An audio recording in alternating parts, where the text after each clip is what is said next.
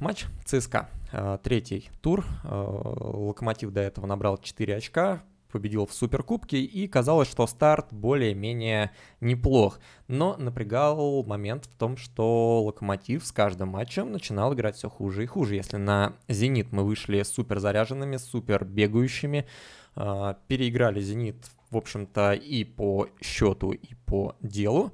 На Рубин мы вышли, создали довольно большое количество моментов и что-то даже забили, пускай и со штрафного, но в целом, да, казалось, что гол Хвичи скорее недоразумение. Локомотив все-таки, ну, насоздавал на достаточно большое количество голов. Ну, то, что не забивает, но это бывает.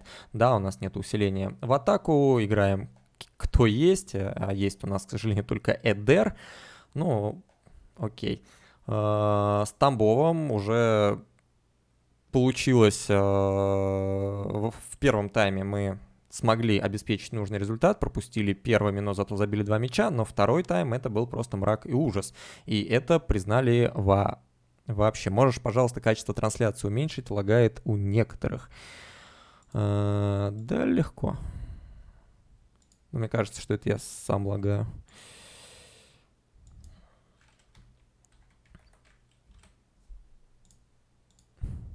Пускай будет так.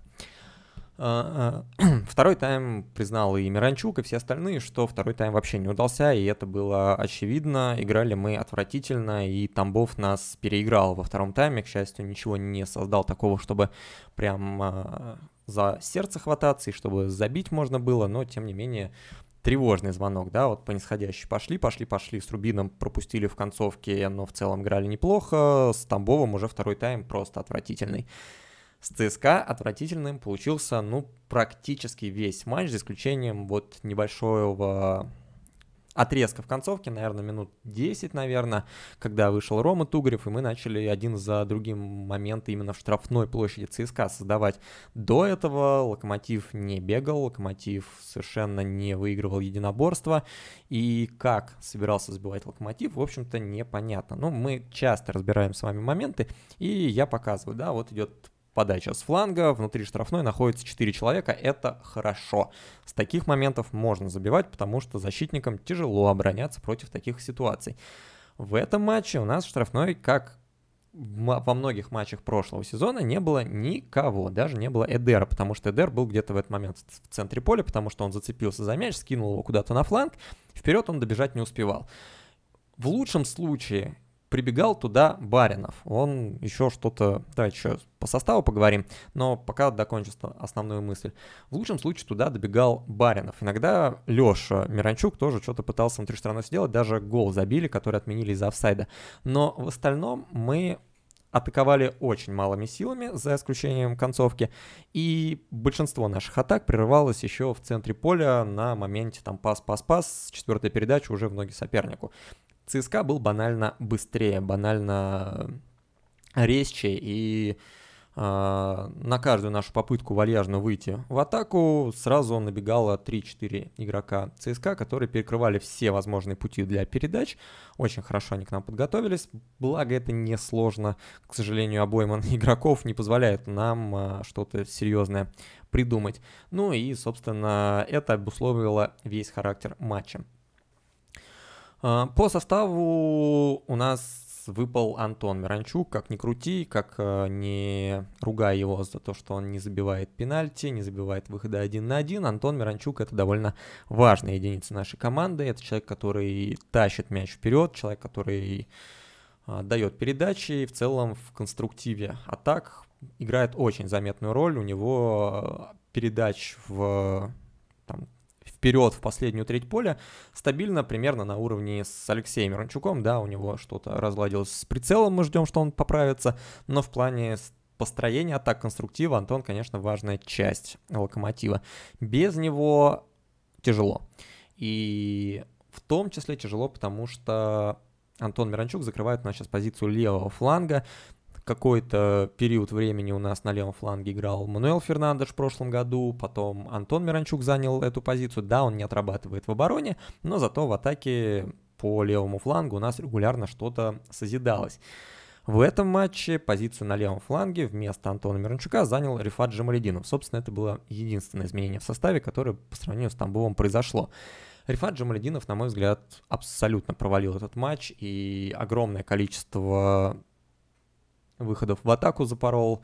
А, он хорошо помогал обороне. Здесь, в принципе, претензий больших нету. Марио Фернандес, конечно, как обычно, был активен, но, тем не менее, серьезных косяков по части допуска в нашу штрафную и без э, контрольных подач в нашу штрафную, по сути, не было.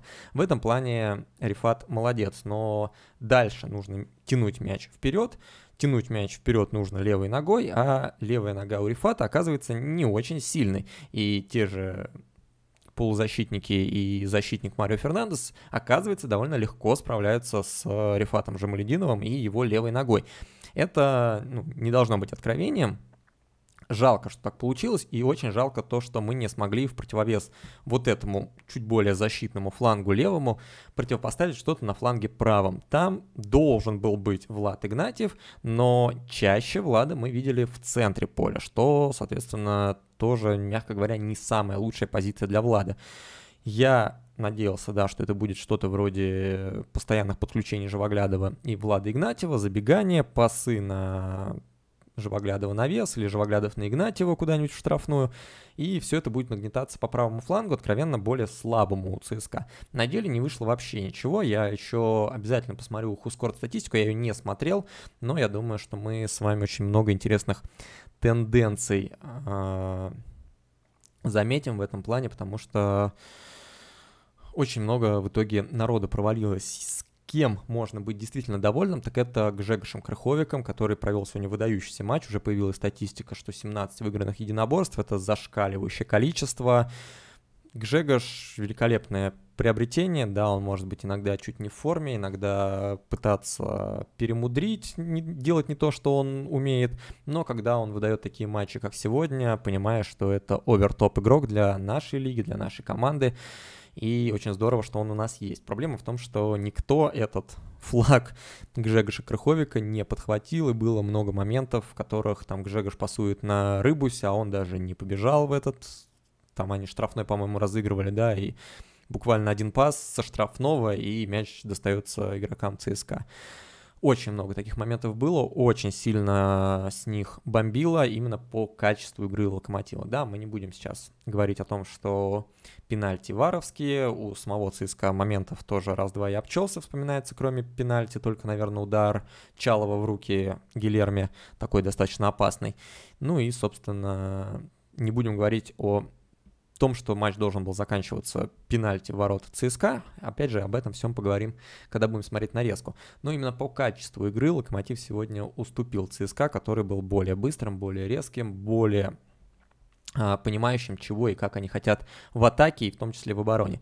Еще одна большая проблема для Локомотива, это, конечно, травма Васина. Я думаю, что с Васином было бы чуть больше шансов у нас забить, но вот так вот получается, что вынужденная замена ЦСКА играет э, нам не на руку.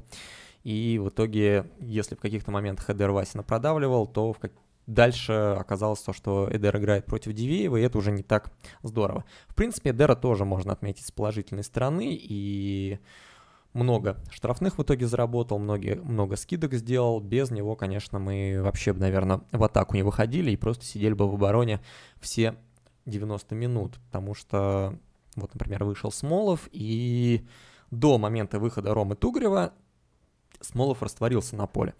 Потом он сделал два классных момента. Один заброс на Эдера, и второй это, собственно, неназначенный пенальти. В этом плане он был большущим молодцом. Но вышел-то он не на 82-й минуте, вышел он на 65-й, и до поры до времени я вообще не видел его на поле. Когда этого не видел Влада Игнатьева, так и не видел Федора Смолова. Это большая проблема, и, конечно, очень нужно усиление локомотиву, и такие вот матчи, как сегодня, было бы еще два игрока, условно, да, на замену тем, кто сейчас не тянет, Локомотив бы играл, ну, в чуть другой футбол, и с ЦСКА было бы, ну, попроще играть. Да, это игрок на левый фланг, это игрок в атаку. Ждем, когда поправится Фарфан, возможно, э, вернется к нам зимой, а может быть и уже вообще до конца года. И в нападении мы, наверное, все-таки ждем новичка, потому что то, что сейчас есть, Эдер и Смолов, это не те люди, которые будут забивать много и будут забивать решающие мячи, а тем более в играх против сильных соперников. А нам в Лиге Чемпионов предстоят матчи с очень сильными соперниками, и как мы там собираемся забивать, я, честно говоря, вообще не понимаю. И глубина этой проблемы, она очень сильно обостряется вот этими вот постоянными травмами, которые у нас сейчас, которые нас сейчас преследуют. Э, сначала Смолов выпал, сейчас восстанавливает кондиции, потом Рифат выпал, восстанавливает кондиции, теперь Антон выпал, восстанавливает кондиции. При этом нету э, Хеведеса, который которого сегодня, на мой взгляд, очень сильно не хватало. У нас были стандарты, в том числе вот стандарт, с которого бил Мурила, был бы Хёвидас вместо Мурила, я почти уверен, что мяч юркнул бы куда-нибудь в уголок, и было бы все у нас более-менее замечательно. Ну, по крайней мере, несчастный ЦСКА на выезде не считалось бы мною плохим результатом. Но Хевидеса не было, как не было Кверквели, и играли фактически теми, кто есть. На замену уже выходили довольно молодые ребята. Ну, Смолов, восстановившийся после травмы, и Рома Тугарев, который, на мой взгляд, э, шикарно свой отрезок провел и создал сразу несколько довольно опасных моментов. И был пас, разрезающий между линиями отличный, был навес на последних секундах, когда Баринов бил головой. Рома, ну вот 10 минут он фактически отыграл. На мой взгляд, э, отлично отрезок свой провел, особенно на контрасте с отрезком Рифата Жамалединова Рома и в обороне постарался, там один отбор совершил. И в атаке тоже не косячил, принимал мяч, делал передачи, делал навесы. Я надеюсь, что мы все-таки Рому почаще будем видеть, тем более, что ну вот действительно у нас левый фланг, он супер проблемный. Направо мы можем выпустить и Рифата, и Алексея Миранчука, и Влада Игнатьева, и того же Федора Смолова можем направо выпустить. Налево людей, которые вот именно хорошо умеют играть слева, у нас практически никого нет. Вот Антон Миранчук, мы его вынужденно ставим, хотя тоже не его оптимальная позиция, но, по крайней мере, он умеет играть а, левой ногой, убирать под правую и бить. Ну и, собственно, наверное, Рома Тугрев. А, так, проблема. И в этом плане, конечно, очень сильно не хватает нам фарфана-заменителя, человека, который бы бегал, нагнетал, помогал и к сожалению, похоже, Шурли уходит в «Спартак», но это не значит, что нам нужно прекращать поиски, свободных агентов по-прежнему довольно много, и «Локомотиву» усиление нужно, если, конечно, мы хотим что-то показать в Лиге Чемпионов, если мы хотим становиться хорошим европейским клубом, как, нас, как нам обещал Мещеряков на встрече с болельщиками, и если мы хотим на следующий год в Еврокубках еще раз поиграть. То, что есть сейчас, вот прямо здесь сейчас, это, конечно, слабовато. Э, с выздоровлением всех наших игроков, конечно, Локомотив должен претендовать на Лигу Европы, но вот когда выпадает в данный конкретный момент, да, вот даже просто один человек, типа Антона Миранчука, у нас уже начинаются проблемы. А если выпадет там, не знаю, Крыховик или выпадет Алексей Миранчук, я вообще не представляю, что мы будем делать, потому что, ну, придется играть Коломейцевым, видимо. Не самая та вещь, которую я хотел бы видеть в исполнении Локомотива, и особенно не хотел бы видеть ее в исполнении Локомотива в Лиге Чемпионов. Ну, как-то так, э, игру на самом деле довольно сложно обсуждать, потому что действительно говорил на прошлом стриме, что в двух в матче двух команд, которые любят атаковать и не очень любят защищаться, чаще всего моментов практически нету. Вот здесь э, все решил пенальти, назначенный с помощью ВАРа. Э, по сути, ни у нас мне вспоминается, наверное, самый опасный момент. Это удар Эдера после закидушки Смолова, да, в этом моменте что-то могло получиться. И э, практически не вспоминается моментов у ворот Гильерми, где-то, чтобы он сделал какой-то сейв, такого вообще нет. Типичная, типичная игра команд, которые умеют атаковать и не умеют обороняться. Э, довольно странно, что Локомотив выбрал 4-3-3 и мне кажется, что не получается у Локомотива, и очень много пространство отдавали мы в центре поля. Даже не то, что 4-3-3 было, да, какая-то такая постоянная странная схема, потому что Влад Игнатьев действительно постоянно находился где-то в центре поля, вместо того, чтобы расширять, играть на крае. Все-таки 4-2-3-1, в который Локомотив привык играть, а его ее сегодня не было, мне кажется, Локомотиву больше подходит. Но тактических моментов разбирать довольно сложно. Сейчас я еще посмотрю на Хускорде, возможно, там есть какая-то интересная информация, которую можно было бы вам тоже показать.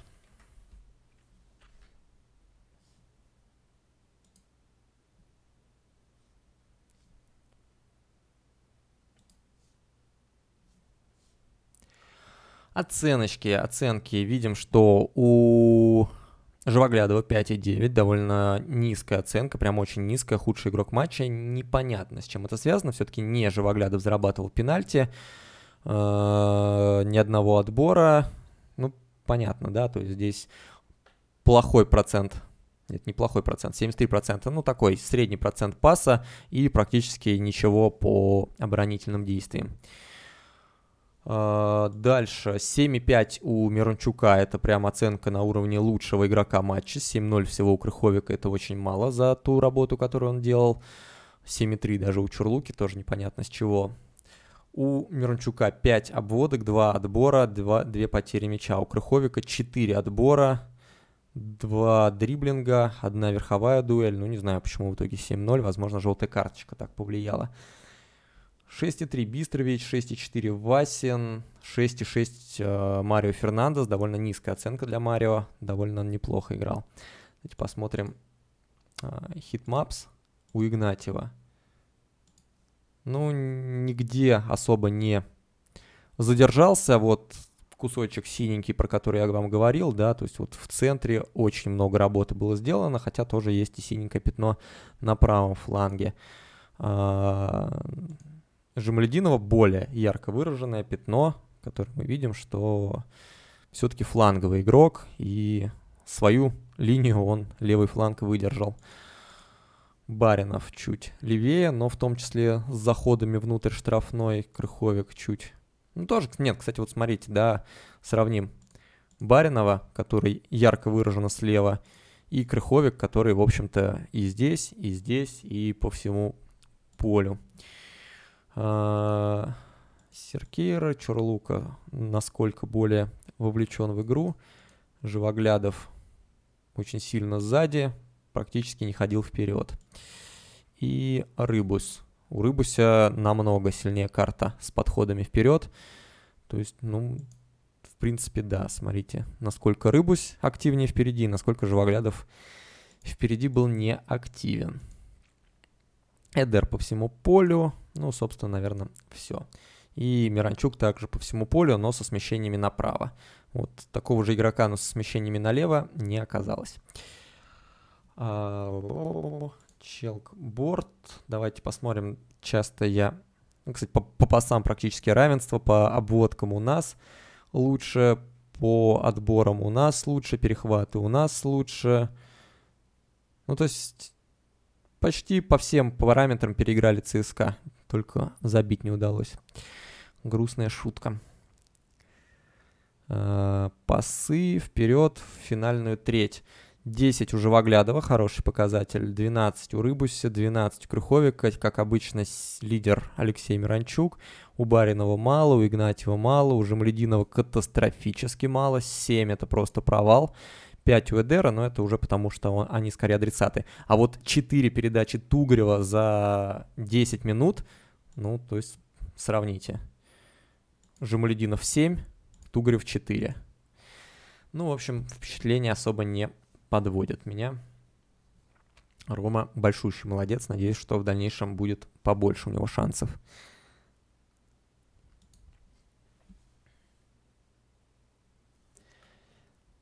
Так. А,